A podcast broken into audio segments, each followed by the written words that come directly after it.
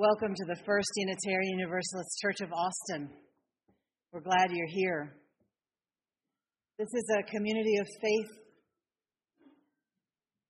Our values are search for truth and meaning. Our values are to be a welcoming community to people of all socioeconomic and racial backgrounds, gender identification, sexual preference, political affiliation, etc. That is what we are about. We are about growth, development, justice. Well, you can see it on the wall, and you'll hear it later. If you are a visitor with us, we're very glad you're here, and we ask that you sign a visitor card. If you have come often, we're very glad you're here too. If you're a member, we're glad you're here. And if you would like to become a member of this community, please know that we would be delighted to have you as a member. It involves meeting with me or taking a class and then signing a book. And you are then a member of this covenantal community. And now, will you please say our chalice lighting words together? In the light of truth, and in the warmth of love, we gather to seek, to find, and to share.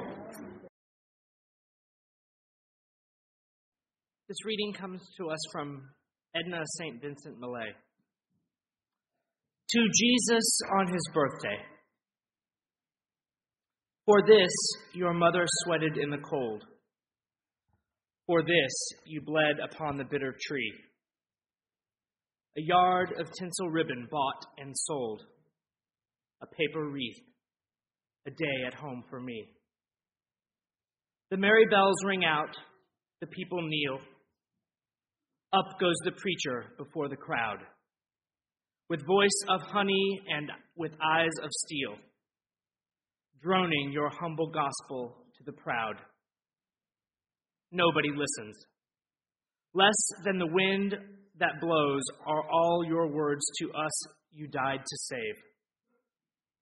O Prince of Peace, O Sharon's dewy rose, how mute you lie within your vaulted grave. The stone the angel rolled away with tears is back upon your mouth these thousand years. Join me in affirming our mission statement. We gather in community to nourish souls, transform lives, and do justice. Our reading this morning comes from a story I wrote called The Wisdom Tree. In a book called Broken Buddha. I dragged myself to an early morning theme talk, even though it was the last day of a week at church camp. And I was tired from staying up late, singing with friends, and dancing my full head off. A panel of old timers was gathered. They were talking about the early days of this camp that had now grown to about a thousand Unitarian Universalists, coming together every July on the campus of Virginia Tech. Here's the story that stuck in my mind. There was a teacher who used to come to the camp every summer, a man who could become Thomas Jefferson, Ralph Waldo Emerson, or Theodore Parker. He would bring his class to sit under a large oak tree out on the quad, and the conversation would range over history, philosophy, and theology. Summer after summer, the folks would look forward to that class, to sitting under what they came to call the wisdom tree. They would look forward to having the kind of conversations in which you could hear and say things that surprise and delight even you. The summer night, one summer night during the church camp, a storm came through. As the people slept, winds and rain whipped the campus. Lightning flashed and struck hard. It struck close. In the morning, daylight revealed the wisdom tree scattered in splinters on the ground. As the grounds crew came to clear, clean it away, church people came from every corner of the campus to circle around. One by one, they asked to take a piece of the tree home with them. This story struck me. I think that there is wisdom available to us and that it shows up in history and theology, poetry, music, art, scripture, conversation, nature, and ritual. Individuals have a spark of the divine inside, an inner wisdom that, related to sanely, responsibly, and in community, will lead each person to truth and peace.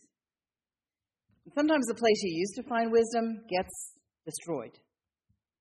People fail you, a church disappoints you, new information strips away your feeling about a scripture. It's as if your wisdom tree is lying in splinters. We're tempted to take our piece of wisdom home with us and put it in a place of honor, savoring and celebrating the little piece of wisdom we have, pulling it out wherever there's a new question, a new issue, acting as if that piece of wisdom is self sustaining and as if it is enough on its own to sustain us. Acting like this, we're forgetting the crucial next step. What is needed is to bring our piece of wisdom tree back together with the others and stand together on the roots of our wisdom tree, on the roots of what wisdom we have.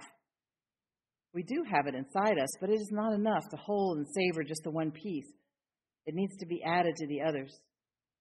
You can't walk a good spiritual path all by yourself. You have to be in relationship to a community. Your wisdom needs to have fresh life breathed into it by touching it again and again to its source, by bringing it together with the piece of wisdom others carry with them. Then, if lightning strikes, if all the places you used to go are ruined, I'll hold up my piece. You just hold up your piece of wisdom, and we'll find each other. The season of holy days when most religions, which originate in the northern hemisphere, are celebrating the return of the light from the darkness. The days have gotten longer, uh, the days have gotten shorter, and the nights have gotten longer, and now, now it starts to, to turn around in a little while. There are celebrations throughout the, the land. The, the Jewish religion celebrates Hanukkah, which is celebration of a miracle of light where a small vial of holy oil burned for eight days instead of the few hours that it might ordinarily have burned. And the Hindus are celebrating Diwali, and the pagans are celebrating solstice, and the Christians are celebrating the birth of the son at the same time of year that their Roman rulers were celebrating the birth of the sun. So,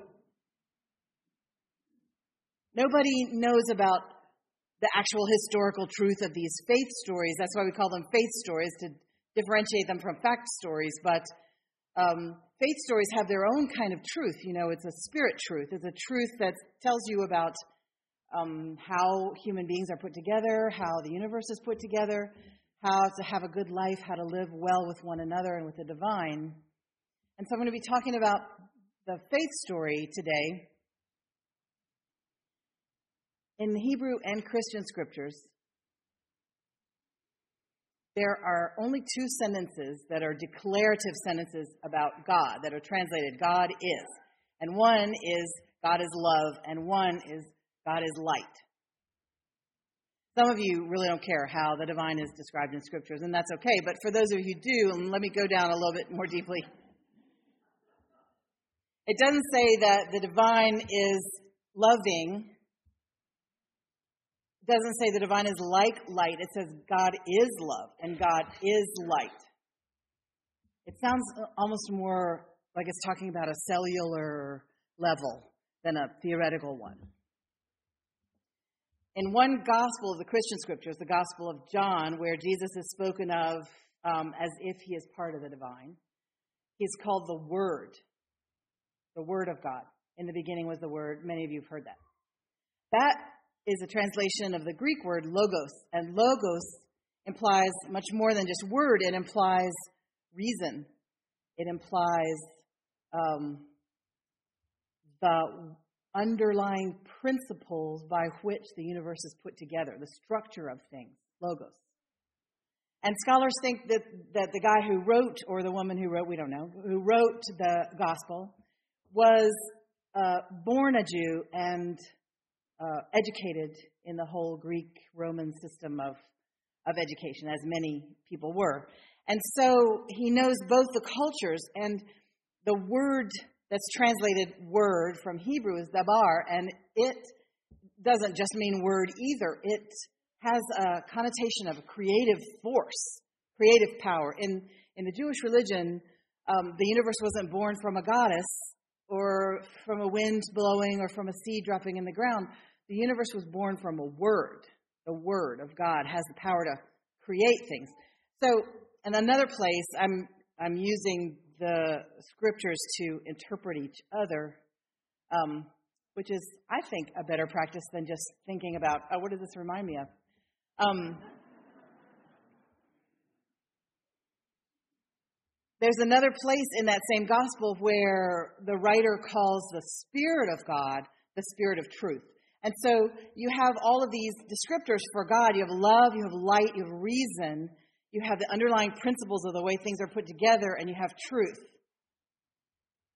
And I know it's unusual to have a Unitarian minister talk about the Father and uh, the Son and the Holy Spirit as if it were a Trinitarian sermon. It's not, um, but it is Christmas. So.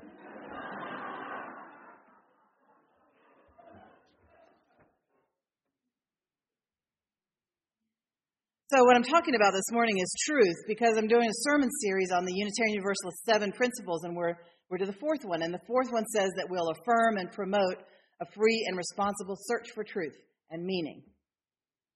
So, free and responsible search for truth and meaning is what we're about here. So I'm going to talk about truth.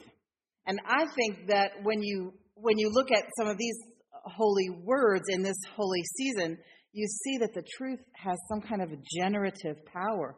You find truth and it changes things. You find truth and it starts to grow. You find truth and you start kind of a, a relationship with it instead of truth being uh, something to be conquered or something to be consumed. You don't just say, I feel like some truth today, or, oh, good, I found some truth today. Mmm, that was good. Let me have some more. It doesn't, it shouldn't work like that. So I'm going to tell you a little something true that I found out. And um, it changes how we think about the birth story in Luke. Because it, it kind of nudges us and reminds us that um, everybody's blind to their own blind spots. You can't tell when you're missing something because of your own culture. And so, what I want to tell you is that someone from the Palestinian culture would read the whole story of the birth of Jesus in Luke, they would read it completely differently from the way we read it. Now, I'm leaving aside the question of whether did it really happen or not. Today, I don't care.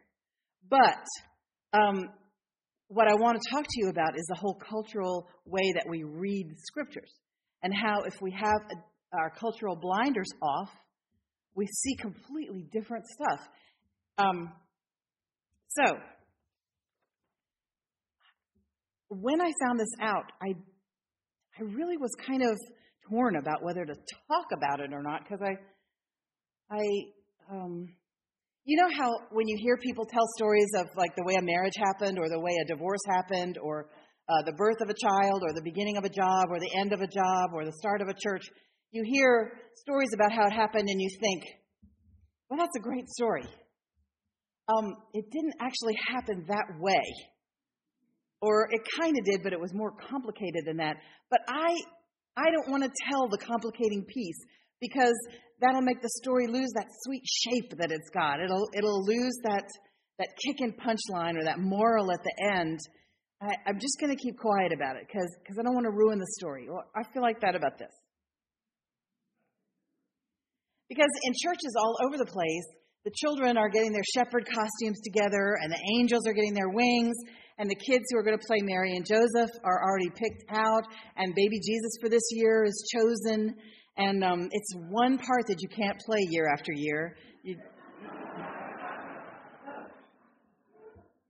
and the story is told, you know, Mary is pregnant, and they're on the um, the donkey, and they're going down the road from Galilee to Bethlehem.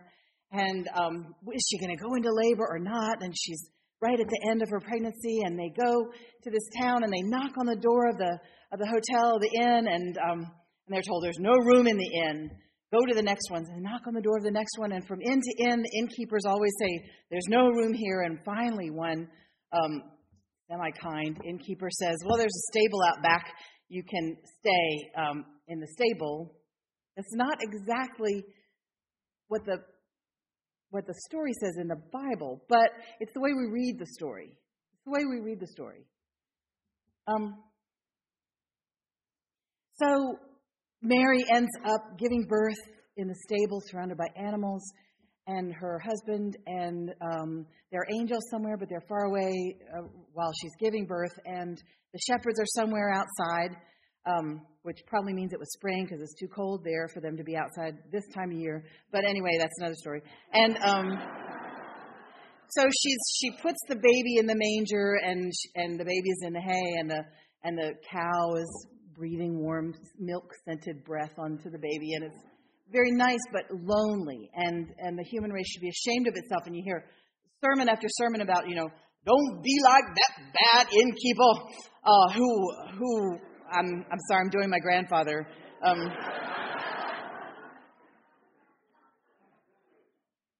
you have to make room in your heart for the baby. Make room in your heart. And that's true. We have to make room in our heart for spirit. Yes, absolutely true. And it's a very satisfying story, too, especially for early Christians who were all from the lower classes because all the comfortable people who had their houses and they had their rooms, they had their reservations, they had their credit cards, they turn the, the divine one away, and the divine one has to has to be born way in the back in the dark and the lonely, despised and rejected from the beginning because human beings are so selfish. Have you heard that sermon before? Yeah. Yeah, because that's the way we thought the story went. But maybe not. Because you can read the same words and you can see completely different stuff once you find out what Palestinian culture is actually like. There's a New Testament scholar who teaches at one of the seminaries out west named Kenneth Bailey. And he ha- not only has a doctorate in New Testament studies, but he, he grew up in the Palestinian culture. He, can, he has written books in Arabic and in English He's got graduate degrees in Arabic language and literature. He spent 40 years teaching in Egypt and Lebanon. And in dialogue with his Palestinian Christian professor friends, they illuminate for us what Palestinian culture actually was like at that time. And you know how they know? Because Palestinian culture really didn't change that much for the thousands of years from the time that this faith story is set until the Second World War. A Palestinian family in a village lived in a house that looked like this. It had two rooms, kind of raised up on a platform of stone or wood, and around the platform, the non raised part, was for their animals. So you have your animals, you have a cow, you have two sheep, maybe if you're rich, you have a goat, and you you bring them in at night and they sleep with the family and it's um it's warmer that way and safer for them and for everybody. Then during the day, you lead them outside, you put them in the courtyard, and then bring them back in at night, etc. They need raised up mangers, and so what you do is in the stone on the on the edge of the family's living platform, you dig out a little hollow. You put the food in there, and they lean over and eat it. So they're right there. All right. So that's the first thing you're going to want to know. The second thing you're going to want to know is hospitality is the highest value in Palestinian culture, always has been, the highest value. It is a tremendous shame, not only on your family, but on the entire town, if you are an inhospitable jerk.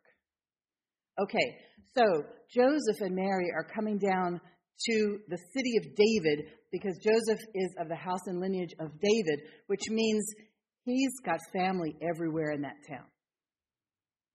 And the word that's translated in in our story is the Greek word kataluma, which means guest room. If you're going to talk about a commercial inn, it's a completely different word. And Luke, the same writer, talks about a commercial inn later on when he's talking about um, the Good Samaritan. You know, when the guy binds up the the beaten up guy's wounds and puts him in a commercial inn, that's um, uh, pandokion. So Kataluma is not Pandokion. There were words for either one. They didn't have a shortage of words back then. They were not stupid back then, but we just had translators who were Western in their mind. And in the Western world, um, the animals couldn't have been in the house. So it must have been in the back. See how just such a simple thing, we just don't even think about it? But it changes everything. So, um, if you're interested in reading, it's called Jesus Through Middle Eastern Eyes. Uh, interesting book. So, what we're learning is okay, Mary and Joseph came to his family so she could give birth there. And they were probably, there wasn't a room in the guest room, so they put them this far away from the guest room with the animals. That's it. It was a matter of a foot instead of way back outside of the lonely in the dark because everybody's too, sens- too, too selfish to, to give them any room. It was just like, oh man, we're going to have to squish. Okay. and the baby's going to be right here.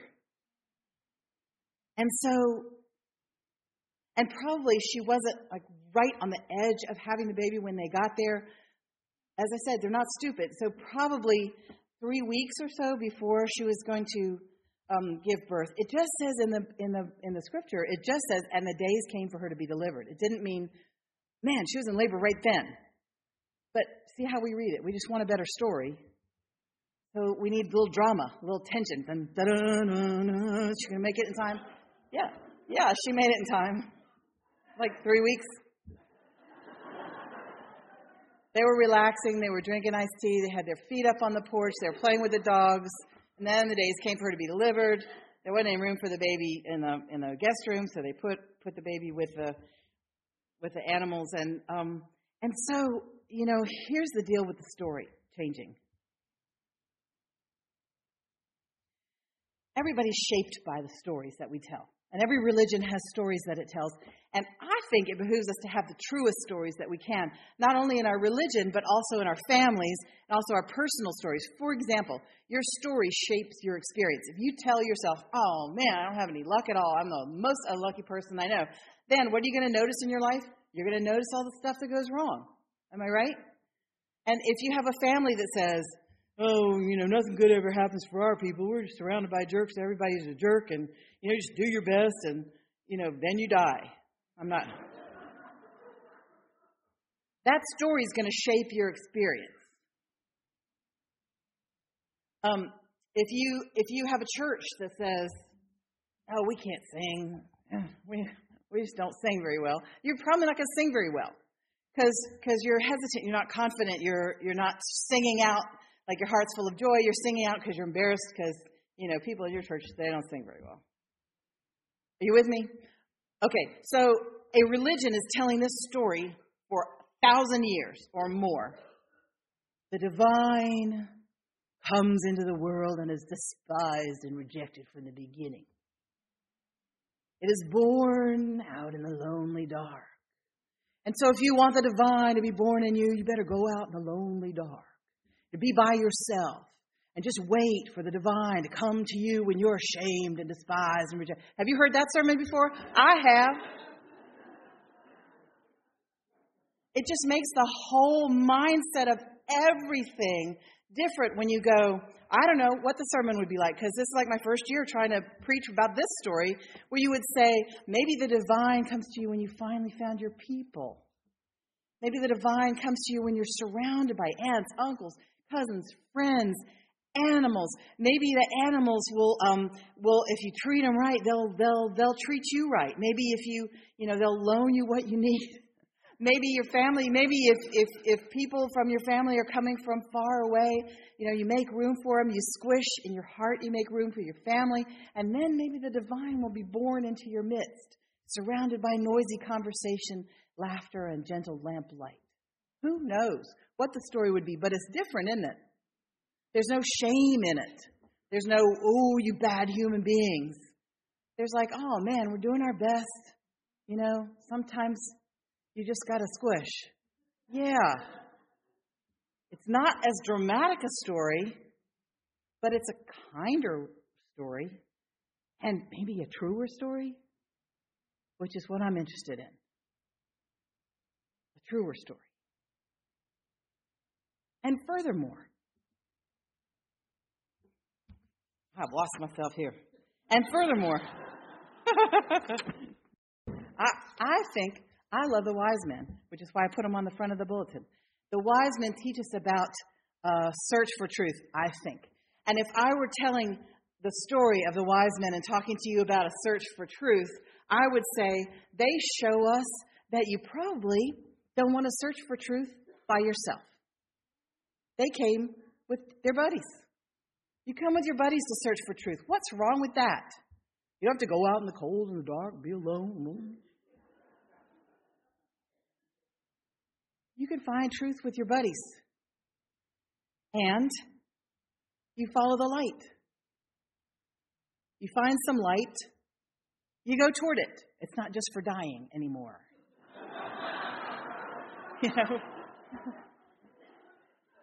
You go, you find some light, you move toward it. You don't know where to move, you look around. What's illuminated for me? Oh, it's over there. Let me go there with my buddies. The Other thing I love about the wise men is that they got tricked by the powers that be. You know, the people who are in power really have no interest in more truth coming out because the truth that's there has put them on the top and they want to keep it that way. And so King Herod, you know, the wise men came to the king and said, We're searching for the royal light, the truth, the logos, the word that has been born into your country. And Herod goes, Oh, please let me know when you find him because I would like to ki- um, uh, kiss his little baby head.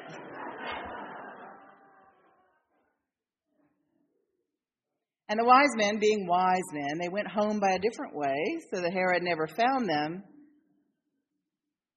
The other thing that I really like about the wise men is that they did not come seeking for the truth like rude guests empty handed. They brought presents. I think that's cool. You're going searching for the truth, you bring some presents. Why? because the truth is not a consumable. It's not something that you go, as I said before, ooh, truth. Hmm, delightful. Let's have another. Hmm, truth. No. Truth, I think if we learn from this story, truth is something that if you find it, you give it stuff. You you know that even though you're a king and it's a, a little tiny thing, it's bigger than you are. It's truth. You give it stuff. And you go, Thank you so much for coming to see me.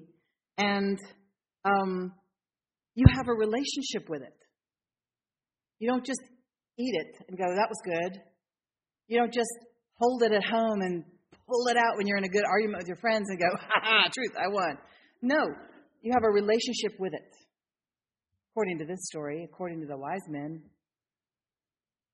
so um, there are a lot of people who say a search for truth and meaning is a kind of a bland principle for a church to have. I think they've never found any truth before. Because if you're searching for truth, you better put your crash helmet on. It's going to change things. The truth, oh my goodness, the truth is alive. And the truth is going to explode in you like a like a fireworks with seeds in them, and uh, they're going to land everywhere. And who knows what's going to start to grow? You've found some truth before, I think, and it changes you. It starts to change things. Suddenly, you can't do the same things you used to do anymore. It ruins certain relationships and illuminates others. Truth really does make a difference in your life. And so, if you have a principle that you're going to search for truth and find it, you're having a principle that says, I'm open to being changed. I'm open to being, I'm open to being shaken up. I'm open to the truth demanding things of me, stirring things up. I'm, I'm open to maybe even just exploding like firework.